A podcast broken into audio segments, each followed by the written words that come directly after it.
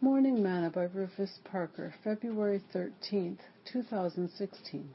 And we have known and believed the love that God hath to us. God is love, and he that dwelleth in love dwelleth in God, and God in him.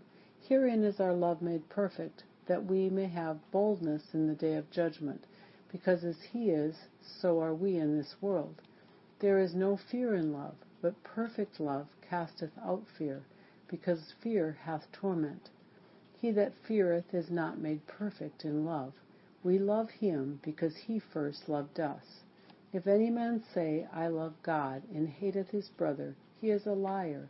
For he that loveth not his brother whom he hath seen, how can he love God whom he hath not seen?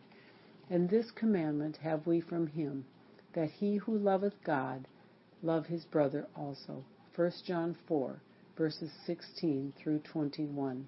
Today's morsel. Lena turns to Ole and says, Ole, you never tell me that you love me any more.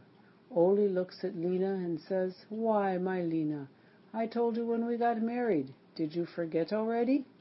A little humor for today.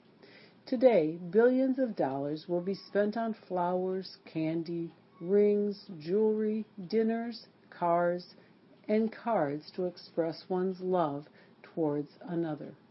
I often wonder why some only choose one day to say it, when Scripture tells us to let it be continual. Hebrews 13, verse 11. To me, love is one of those things that we, as well as our world, can use more of. But love isn't found in things. True love is found only in Jesus Christ. 1 John 4, verse 16. Once we have His love dwelling in us, then we understand what true love is, and we are able to share it freely with others.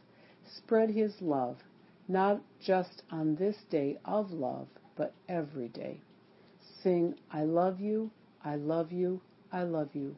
What more can I say but that I truly love you? And I'll try to live my life so that it says it too. I love you, I love you, I really love you. Thought for today. Remember, love is spelled T-I-M-E.